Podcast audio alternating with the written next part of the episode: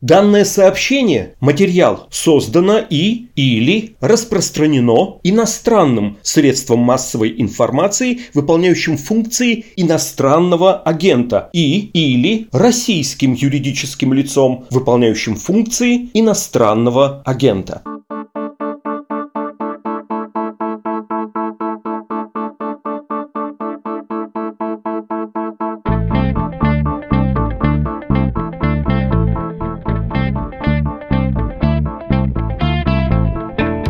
Здравствуйте, вы включили подкаст «Что случилось?». Он о новостях, которые долго остаются важными. У микрофона Владислав Горин, и сегодня с нами востоковед Евгений Пахомов. Здравствуйте, Евгений. Здравствуйте.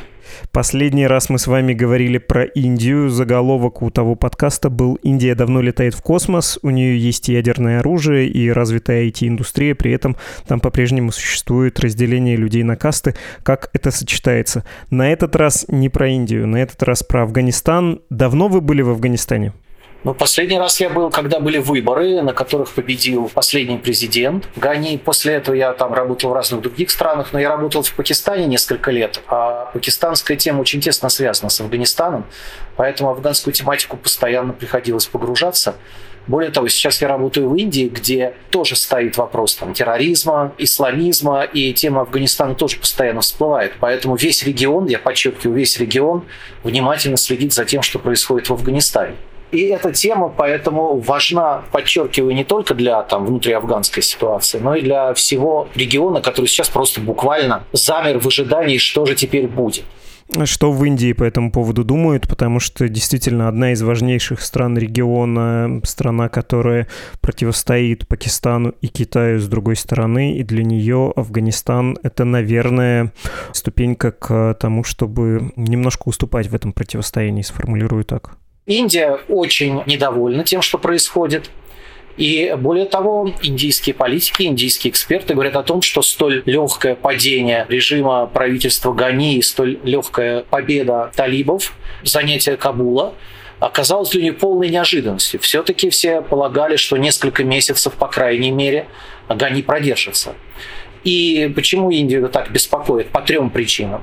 Ну, во-первых, они опасаются активизации радикальных исламистов в Кашмире, где, как вы знаете, с 1947 года фактически то ослабевает, то активизируется, то становится спокойнее, то опять активизируется, но идет вот эта вот деятельность, противостояние, различные исламистские группировки, там довольно активны, выступают за отделение от Индии. А есть те, кто хочет присоединяться к Пакистану, есть те, кто хочет строить независимое исламское государство на территории Кашмира. Но, тем не менее, Индия опасается, что сейчас вот э, эти люди получат возможность, базу тренировочную, некую подпитку в Афганистане. Афганистан пока это опровергает, хотя, в общем, Индия пока не очень верит заявлениям талибов, так скажем. Во всяком случае, индийские эксперты, с которыми я разговаривал. Есть еще одна причина, которая, наверное, интересует всех, и в том числе и Индию, всех в регионе, наверное, во всем мире. Дело в том, что за талибами сейчас будут внимательно следить исламисты всех мастей радикальные во всем мире. И успех или не успех, победа или не победа этого радикального движения в Афганистане окажет сильное влияние на вот эту альтернативную радикальную идеологию, которая, в общем, поднимает голову в мире. То есть талибы сейчас это будет некий пример, удастся или не удастся им добиться своих целей, построить то, что они хотят, как они это называют, настоящее исламское государство, и чем это кончится. Это волнует Индию, но вообще всех остальных. Более того, я хочу сказать, что это волнует очень многих в Пакистане. Дело в том, что Пакистан как-то априори считается, что вот они союзники талибов. На самом деле все не так просто. Дело в том, что я хочу сказать, что многие тысячи человек были убиты в самом Пакистане в результате террористических атак радикальных исламистов. И есть те, кто теперь боится, что не исключено, что вот этот виток радикального терроризма теперь вернется опять в страну. И то же самое волнует и Индию, и даже Бангладеш, и самые разные другие страны. Именно поэтому ситуация в Афганистане вообще отодвинула все. То есть это первополосная новость номер один во всех странах Южной Азии. Ну, в общем, и в мире, и понятно, что это магистральный сюжет, но я хотел бы вам предложить сфокусироваться на одном частном сюжете, но прежде должен сказать, что по российскому законодательству надо оговориться, упоминаемые вами, я, наверное, вспомню талибов. Талибан — это признанное в России запрещенным террористическим движением. Смотрите, про частный сюжет и про то, почему хочется на него обратить внимание. Когда мы говорим про вот эти большие процессы или видим картинку из Кабула, из Кабульского аэропорта. Смотрим на карту Афганистана, которая в считанные дни закрашивалась от провинции к провинции тем цветом, который означал, что туда вошел Талибан. Вот глядя на все это, остался для меня лично, может быть, для вас нет, неясный вопрос, что насчет общества в Афганистане, что насчет людей, что они собой представляют и как они на все это реагируют. Как бы вы описали людей в Афганистане и какую характеристику сделали бы ключевой в этом разговоре? Вот это очень хороший вопрос. Очевидно, что столь легкая победа Талибан, запрещенной в России организации, столь легкий захват Кабула, он не мог бы состояться, если бы общественность, население, армия, в конце концов, правительственная, не выступили против них. Не выступили. Почему? Давайте поговорим об этом, но сначала я хочу еще вот э, что подчеркнуть. Я бы хотел отметить, что не стоит строить иллюзий, что столь легкое падение Кабула отнюдь не означает окончательной победы радикалов и отнюдь не означает того, что все закончилось. Напомню, что и в 1979 году советские войска довольно легко вошли в Кабул, и затем довольно легко вошли те же талибы в 1996-м, довольно легко вошли войска международной коалиции в 2001-м. Взятие Кабула всякий раз не означало окончание войны, а означало лишь то, что война вышла на новый виток и будет продолжаться по-новому. Что будет сейчас, пока можно только предсказывать, предполагать. Но даже столь легкий захват Кабула отнюдь не означает окончательной победы и отнюдь не означает, что война закончилась. Нет. Сейчас как раз все только и начинается. Теперь, почему так легко все это произошло? Давайте мы сначала представим себе вот что. Дело в том, что, увы, к сожалению, Афганистан иногда называют страной-полигоном. Каких только экспериментов социальных там не строили. Там была попытка построить некое такое псевдодемократическое общество после там, свержения короля Захиршаха, когда пришел его родственник Дауд, и он объявился демократическим президентом. Там пытались строить социализм, там маджахеды пытались строить некое традиционное мусульманское государство. Там талибы пытались строить государство настоящего ислама, как они его называли. Там западная коалиция США пытались строить некое современное демократическое государство. И каждый раз это заканчивалось, в общем, разочарованием для афганцев. И в этом была проблема всегда были ожидания большие, что сейчас будет все хорошо, и это хорошо не случалось по самым разным причинам. И, пожалуй, самая главная причина в том, что ну, нельзя за 20 лет, пусть даже с очень мощной подпиткой, изменить страну, которая живет ну, где-то на уровне 18 века. Процесс куда более сложный, куда более долгий. Напомню знаменитую фразу Костика Ромина из «Бессмертных Покровских ворот». Поверьте историку, осчастливить силой нельзя. Каждый раз Афганистан пытается осчастливить силой. И это очень большая ошибка. Афганистану надо дать созреть как плоду. И, в общем, отчасти оставить его в покое, может быть. В каком покое? Дело в том, что теперь талибы будут пытаться строить то, что называется государством настоящего ислама. На мой взгляд, эксперимент тоже не будет очень успешным, если они будут его строить по тем лекалам, каким строили его в прошлый раз, с 96 по 2001 год. Давайте сначала несколько раз скажем, что хотят эти люди, к чему они призывают и чего они добиваются. Где-то я рассказывал такую историю, но она произвела на меня большое впечатление, когда несколько лет назад я, значит, в Пакистане поехал в одно очень известное медресе, но это даже не медресе, это Дарул Улюм, это мусульманский университет Хаккания, который находится рядом с Пешаваром. Так исторически получилось, что это одно из главных было талибских учебных заведений. Там учились многие лидеры талибов первой волны, вот той самой, которые в 90-е годы были у власти в Афганистане. И там я встретил талибов, студентов. Напомню, что слово «талибан», если речь не идет о радикальном движении, теперь с арабского означает просто студенты. Множество числа от слова «студент». И костяк этого движения ставили на первом этапе выходцы из медресе северо-запада Пакистана, где они учились, и они пошли устанавливать настоящее справедливое, на их взгляд, общество. Так вот, я там встретил студентов, талибов, назовем их так, но, в общем, студентов в этом значении, из э, стран э, бывшего СССР, из Таджикистана в основном. И вот они мне, так сказать, рассказывали совершенно горящими глазами, что не понимаем мы ничего, что на самом деле они хотят хорошего, они несут добро. Ну, брат, говорили они, ну послушай, ну вот смотри, если мы придем к власти, мы сделаем все как надо, не будет бедных не будет бедных, потому что, согласно исламской традиции, богатые люди должны платить закят. Закят – это некий налог на поддержку неимущих. А сейчас они не хотят платить, они жадные, они лжецы, они мунафики. Мунафик – это ложный мусульманин. А вот если будет настоящий ислам, они будут платить, бедных не будет. Но ведь ты же хочешь, чтобы не было бедных. Послушай, если все будут мусульмане, а все будут мусульмане, они в этом уверены, то все станут братья и не будет войн ты же вот хочешь, чтобы не было войн? Вот не будет войн. Все будут равны. Не будет никаких классов и сословий. Управлять будут праведники, которые будут руководствоваться Кораном и наставлениями Всевышнего. Не будет преступности, не будет э, там, зла. Все женщины будут целомудрены, потому что будут ходить закрытыми. И, в общем, все.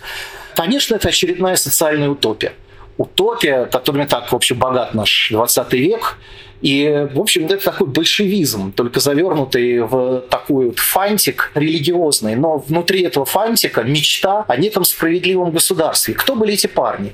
Эти парни были из простых семей. Один даже работал в Москве, где-то там на каком-то предприятии, как его там унижали, рассказывал. В общем, он вернулся крайне недовольным. И говорит, что вот у них да и вообще, это говорили мне пакистанцы, учащиеся в этом учебном заведении, что вот сейчас вот все эти правящие люди, они развели коррупцию во всех мусульманских странах. Они там все нечестные, они берут взятки. Ну разве это настоящая исламская страна? Вот будет исламская, не будет взяток. Ну, ну что мне было сказать, что это смешно, что это несерьезно. Но самое поразительное, что они готовы были за это воевать и были готовы за это убивать. У них висели плакаты типа там «Мы рубим русские руки, тянущиеся к Азии», или «Наши танки захватывают мир» и так далее. Но они хотели мне доказать, что они несут хорошее, что если они придут, в мире наступит счастье. И, конечно, их ислам крайне примитивен, их ислам – это ислам вообще муллы из афганского захолустья, из пакистанского захолустья. Но он понятен этим крестьянам. У них все женщины ходят в бурках.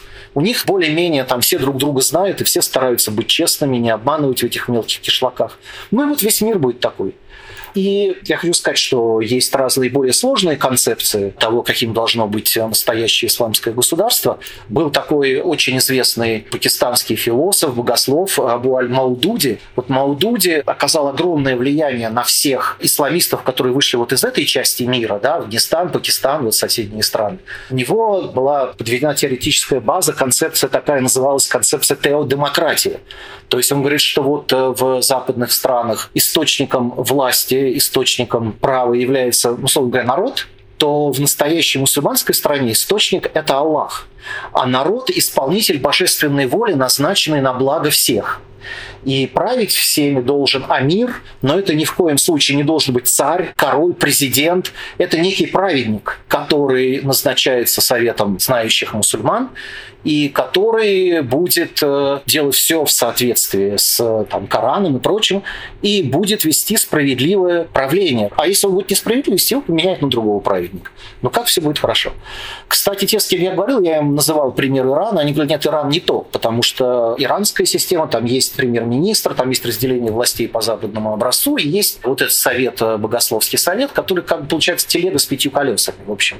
То же самое в Пакистане. Пакистан, хотя и называется Исламская республика, там тоже есть президент, есть премьер-министр выбираемый, разделение властей по западному образцу, мол, нам это не подходит, мы должны строить свое. И если мы это построим, будет нам счастье.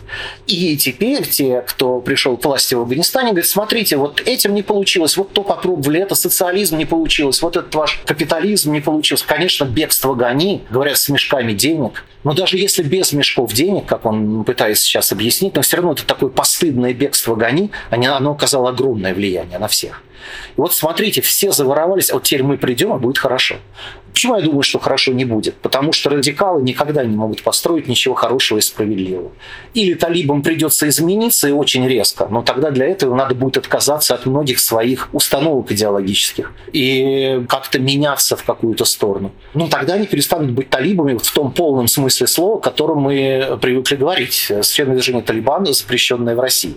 Или, если они будут проводить прежнюю жесткую линию, то опять э, я хочу сказать, что одна из причин легкого поражения талибов в 2001 году было то, что народ в них тоже разочаровался. Довольно быстро выяснилось, что если все отпустят бороды, а женщины будут ходить в бурках, жить лучше не станет. И чего я боюсь, что может произойти, это только предположение. Но я боюсь, что вот те, кто пришел к власти сейчас, будут пытаться сделать что-то такое ну, знаете, вроде такой коммунистической пропаганды. Нельзя ничего говорить про нас плохо, потому что мы хорошие. Попробуй напиши там в газете какое-нибудь советское что-нибудь, там без разрешения. То же самое. И пример этого я могу привести. Знаменитая пакистанская девочка Малала Юсуфзай, если помните, была такая... Был такой момент в истории Пакистана, когда долина Сват, где были очень сильные пакистанские талибы, им какое-то время местные власти разрешили, ну, не то чтобы прийти к власти, ну, как бы попытаться установить свои порядки, поскольку они там были очень популярны. И я помню, что в Свате, в мечети, где проповедовали их мулы, просто войти было нельзя, стояла толпа вокруг, стояли эти усилители, динамики, и несся этот голос, который вот рассказывал все то, что вкратце я вам сейчас рассказал, но он там рассказывал эту концепцию того, как все будет хорошо, если они все установят как надо. Талибы пришли к власти в Свате, им как бы разрешили там как-то укрепиться. Это северо-запад Пакистана, небольшая долина Сватская, между прочим, когда-то бывшая довольно популярным курортным местом. И все довольно быстро кончилось. И вот там была эта девочка, Малала Юсуфзай, которая начала писать дневник. Ее там в чем только не обвиняли потом талибы, и в том, что она на ислам клевещет, и еще что. Никакой ислам она не клеветала. На самом деле написала то, что видит своими глазами. Типа, вот я шла в школу и увидела, лежат два трупа, каких-то людей убили. Или, а раньше мы каждую пятницу с папой ездили отдыхать там вот в какое-то популярное место, а теперь туда ездить нельзя. А вот э, нам сказали, что мы теперь все должны там только так ходить. А вот нам сказали, и рассыпался вот этот образ некого идеального места. Собственно, за это девчонку попытались убить. Ее вывезли потом в Великобританию, она получила тяжелые пулевые ранения, потом написала книгу. Но дело в том, что на самом деле она убеждена убежденная совершенно мусульманка. И против ислама она ничего не клеветала. Она просто рассказывала, что видел ребенок собственными глазами. И это вызвало ненависть. Мне кажется, что сейчас талибы начнут всех убеждать, что они хорошие. Начнут вводить жесткую цензуру, но проводить некую свою жесткую линию, может быть, чуть-чуть покрашенную и чуть-чуть подгримированную. Ну, хорошо бы, если бы я ошибался. Но я с трудом себе представляю, чтобы такие люди, как там Мула Ахунзада или Мула Барадзе вдруг стали демократами. В общем, в голове произошла некая подвижка. Ну, впрочем, я не знаю, посмотрим. Главное, мне кажется, что талибы поняли одну вещь. Строить некое закрытое, некую радикальную исламистскую Северную Корею, как это попытались сделать талибы 1.0, условно говоря, с 96 по 2001 год, не получилось не в последнюю очередь потому, что для того, чтобы развивать Афганистан, для того, чтобы добывать руду, вот, о которой сейчас много говорят, Афганистан действительно одна из богатейших с точки точки зрения полезных ископаемых стран Евразии. Для этого нужна международная помощь. Ну, например, чтобы разрабатывать железорудные месторождения Хаджигек, о котором сейчас вот говорят, что это в регионе вообще ни у кого больше железа нет. А там великолепное, огромное месторождение с очень высоким качеством железной руды. Для этого надо строить дороги, хотя бы железнодорожную ветку. Эту руду надо куда-то вывозить. Для этого надо там строить какие-то дома. Нужны иностранные инвестиции. Инвестиции не пойдут в страну, где правят вот такие радикалы. И у талибов два выбора. Либо меняться самим, либо менять имидж страны, направленный на зарубеж. Какой путь они выберут, мы посмотрим. Смотрите, я с гигантским интересом вас слушаю, и мне чрезвычайно нравится, видимо, потому что оно мне крайне понятно сравнение с большевиками, и тоже вот этот пафос эксплуатации утопии, которую ты внушаешь людям, которые вчера научились читать, прочитали мало книг, но уж те, что прочитали, они никому не простят того, что никто другой этого не прочитал, они считают себя мессиями, и большевизм — это же не вполне марксизм на самом деле, да, это марксизм плюс народничество.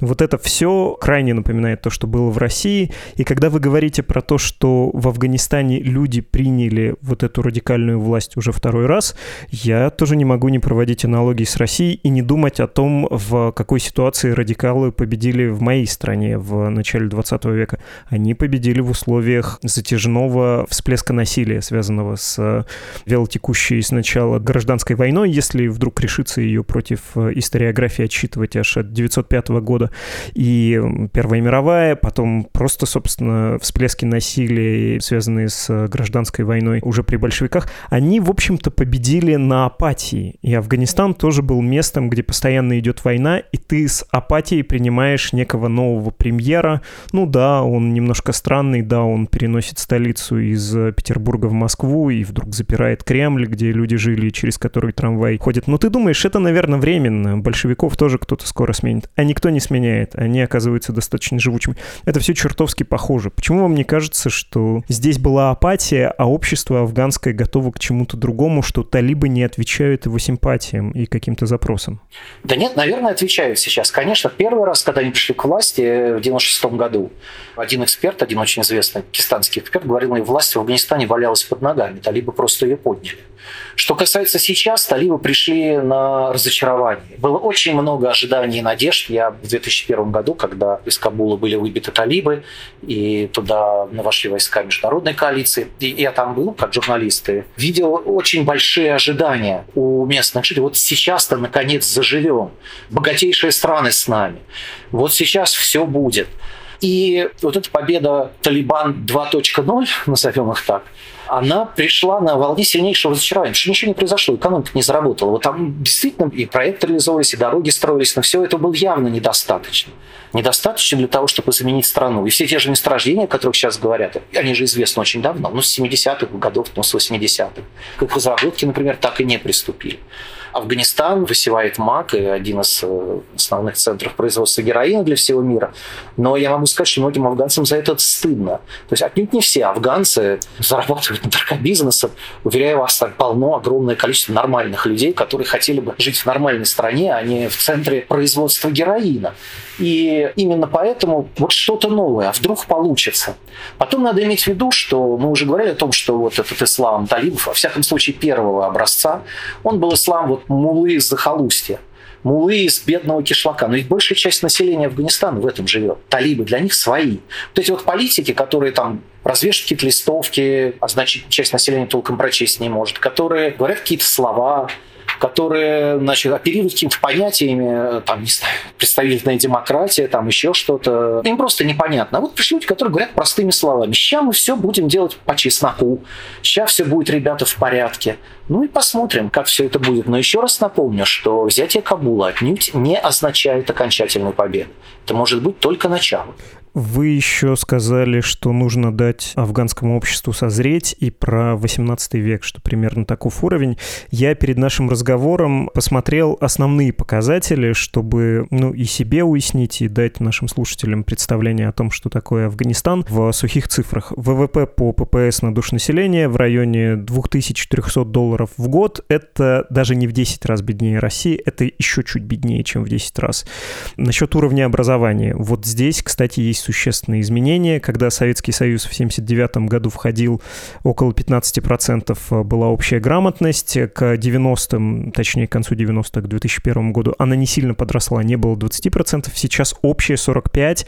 Молодежь э, существенно грамотнее, чем их отцы и деды в их возрасте. Дети при всех проблемах, что мало школ, девочки часто не ходят в школы. Тем не менее, там огромный охват и первичное школьное образование под 90%.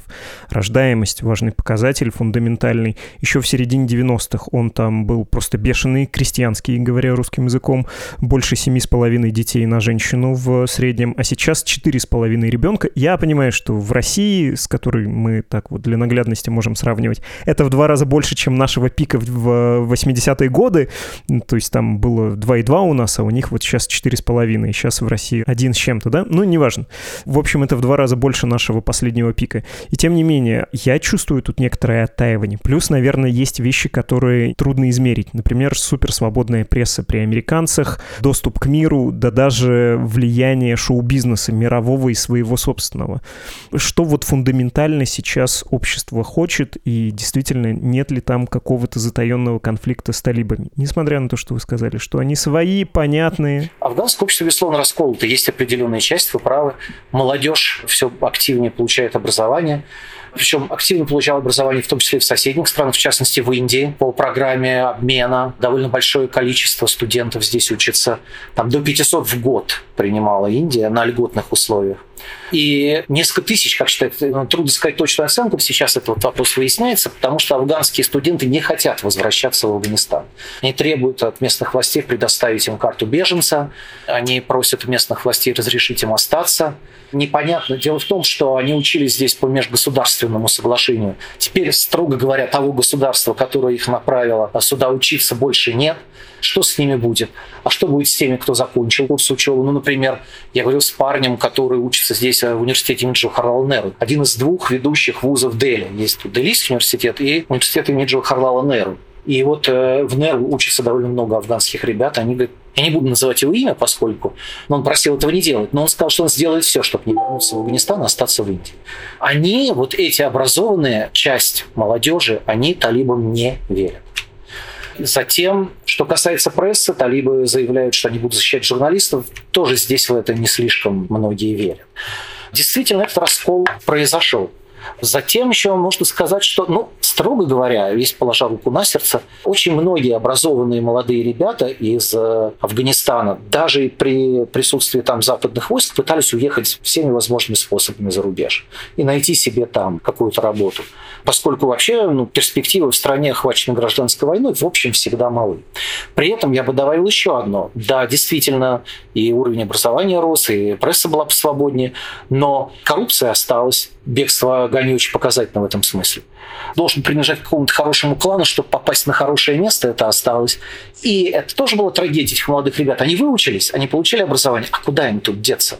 Чтобы устроиться куда-то, тебе нужен кто-то пристроить. Ведь это-то не было изменено. И поэтому они пытались уехать как-то, устроиться. Но тогда еще были какие-то перспективы. Откровенно говоря, очень многие сейчас при талибах перспектив не видят. Опять-таки не хочу забегать вперед, потому что Афганистан такая непредсказуемая страна, что, как правило, никогда не оправдываются все прогнозы. Но я не верю в то, что талибы вдруг станут либералами и демократами. Не верю. Ну а что касается шоу-бизнеса, это действительно очень интересно. Дело в том, что, как вы знаете, при талибах первого образца были запрещены телевизоры, видеомагнитофоны и слушание музыки. Так вот, люди рисковали жизнью, устраивая подпольные видеопросмотры индийских болливудских боевиков они не смотрели Филини и там, я не знаю, что Антониони. Они смотрели вот эти легкие, веселые. Я знаю, вот э, в Индии одно время выходил в 90-е годы, в начале 2000-х очень популярный такой мыльный сериал. Смотрите, его совершенно невозможно, зубы болят. Назывался он «И свекровь когда-то была невесткой». Ну, понятно, да, там коллизия, старая, значит, ну, свекровь, невестка, там, муж, в общем, все вот это вот, с закадровым смехом, все как положено. Так вот, э, Афганистан подпольно везли кассеты, тогда еще видеокассеты с этим сериалом, и люди реально рисковали, чтобы это смотреть.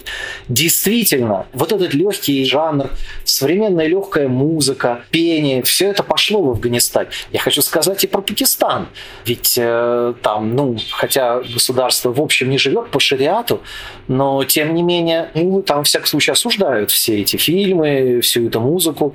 Но там есть и рок-группы, а уж все индийские новинки в любом видеомагазине Исламабада можно купить. Если не лежит на полке, то есть под полы там есть там, не знаю, «Последний Пахубали», это такой фильм про такого супермена индийского, есть на.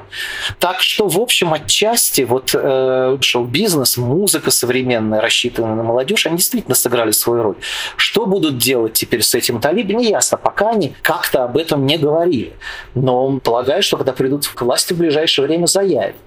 Затем такая вещь, как спорт – Напомню, что неисламские виды спорта были запрещены при первом периоде правления. Так шахматы, кстати сказать, были запрещены. Которые, кстати, в Южной Азии появились, в Индии конкретно. Потому что почему-то не исламские. Не играли, ну то есть играли, конечно, играли. Я видел, как и в баскетбол играют в Афганистане молодежь. Но, в общем, формально говоря, официально не было. А теперь в Афганистане есть и футбол, в том числе и женский, кстати. Женскую сборную недавно вывезли оттуда. И крикет, Крикет вообще бешено популярный вид спорта во всей Южной Азии. Здесь ну, никакой футбол, никакой хоккей, как у нас, не, не сравнится с популярностью с крикетом. Это просто безумие на уровне религии. Но вроде бы какой-то талибский мулла уже заявил, что в крикет играть можно.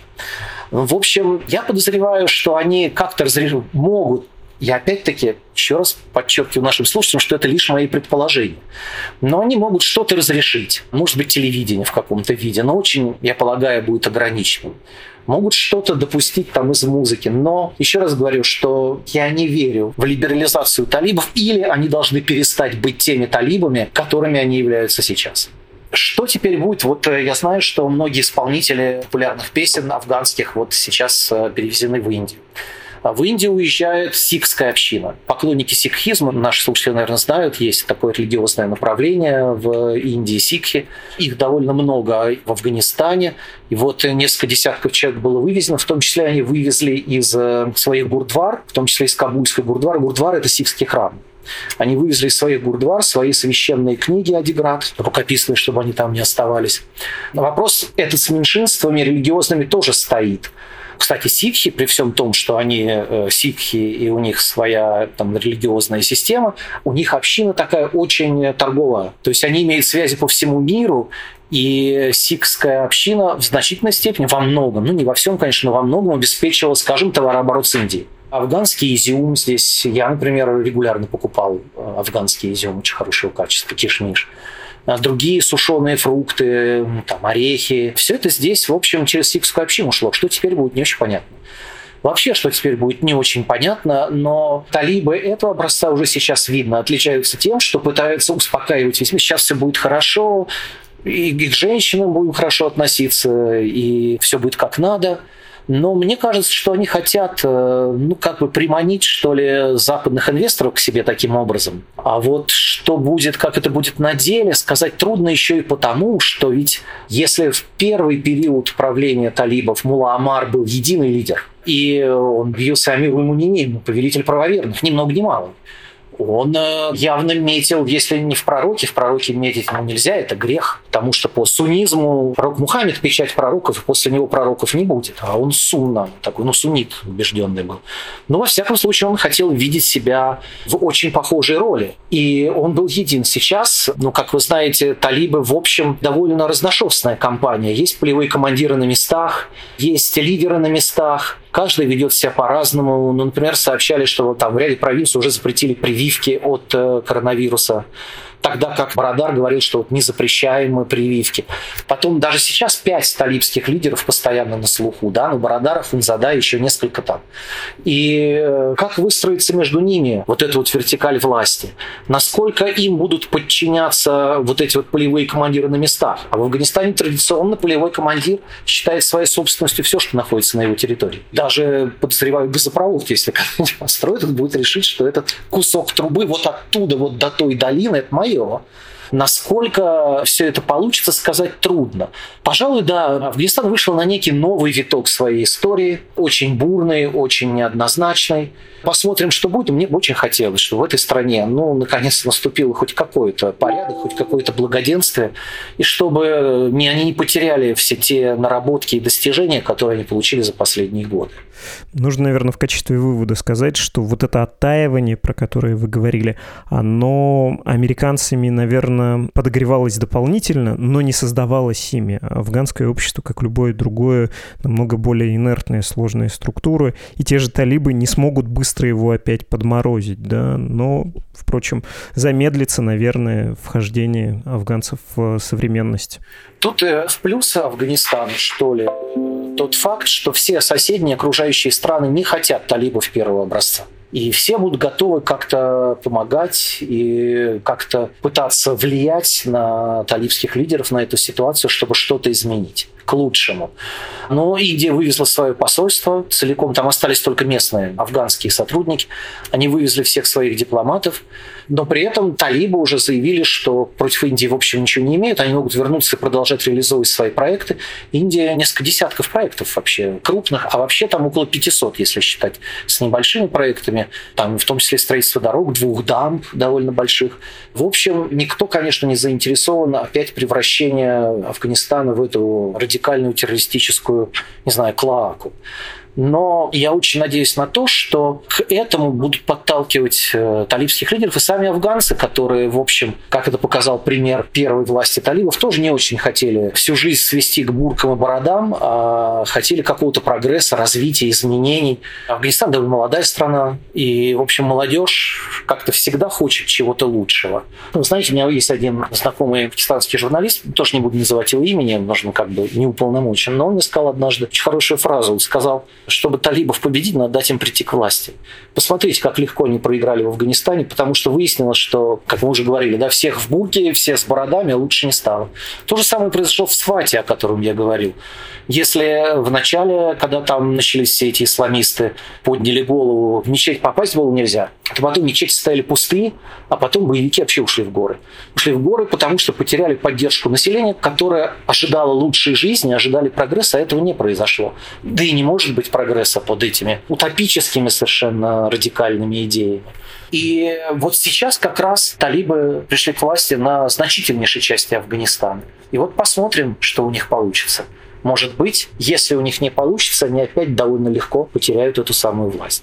Спасибо огромное, чрезвычайно было интересно и глубоко. Спасибо, Евгений Пахомов, востоковед. Спасибо вам.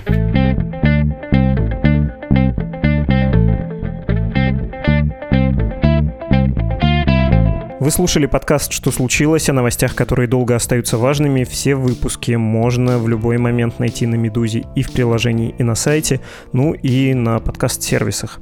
Назову основные из них. Это Apple Podcasts, Google Podcasts, Spotify, CastBox, Яндекс.Музыка, а также YouTube. Там у нас есть канал подкаста «Медузы». Подпишитесь, поставьте лайк, оставьте комментарий. Это все поможет другим пользователям увидеть наши подкасты, тоже их полюбить. Ну и, наверное, даже согласиться, что можно дать за это деньги деньги, зайти на страничку support.meduza.io и оформить пожертвование, на которое живет Медуза. Ваши личные сообщения, которые никто кроме нас не увидит, но мы-то уж точно прочтем, прочтем внимательно и отнесемся с пониманием, отправляйте на адрес подкаст собакамедуза.io. Ну и давайте прощаться. Всего хорошего. thank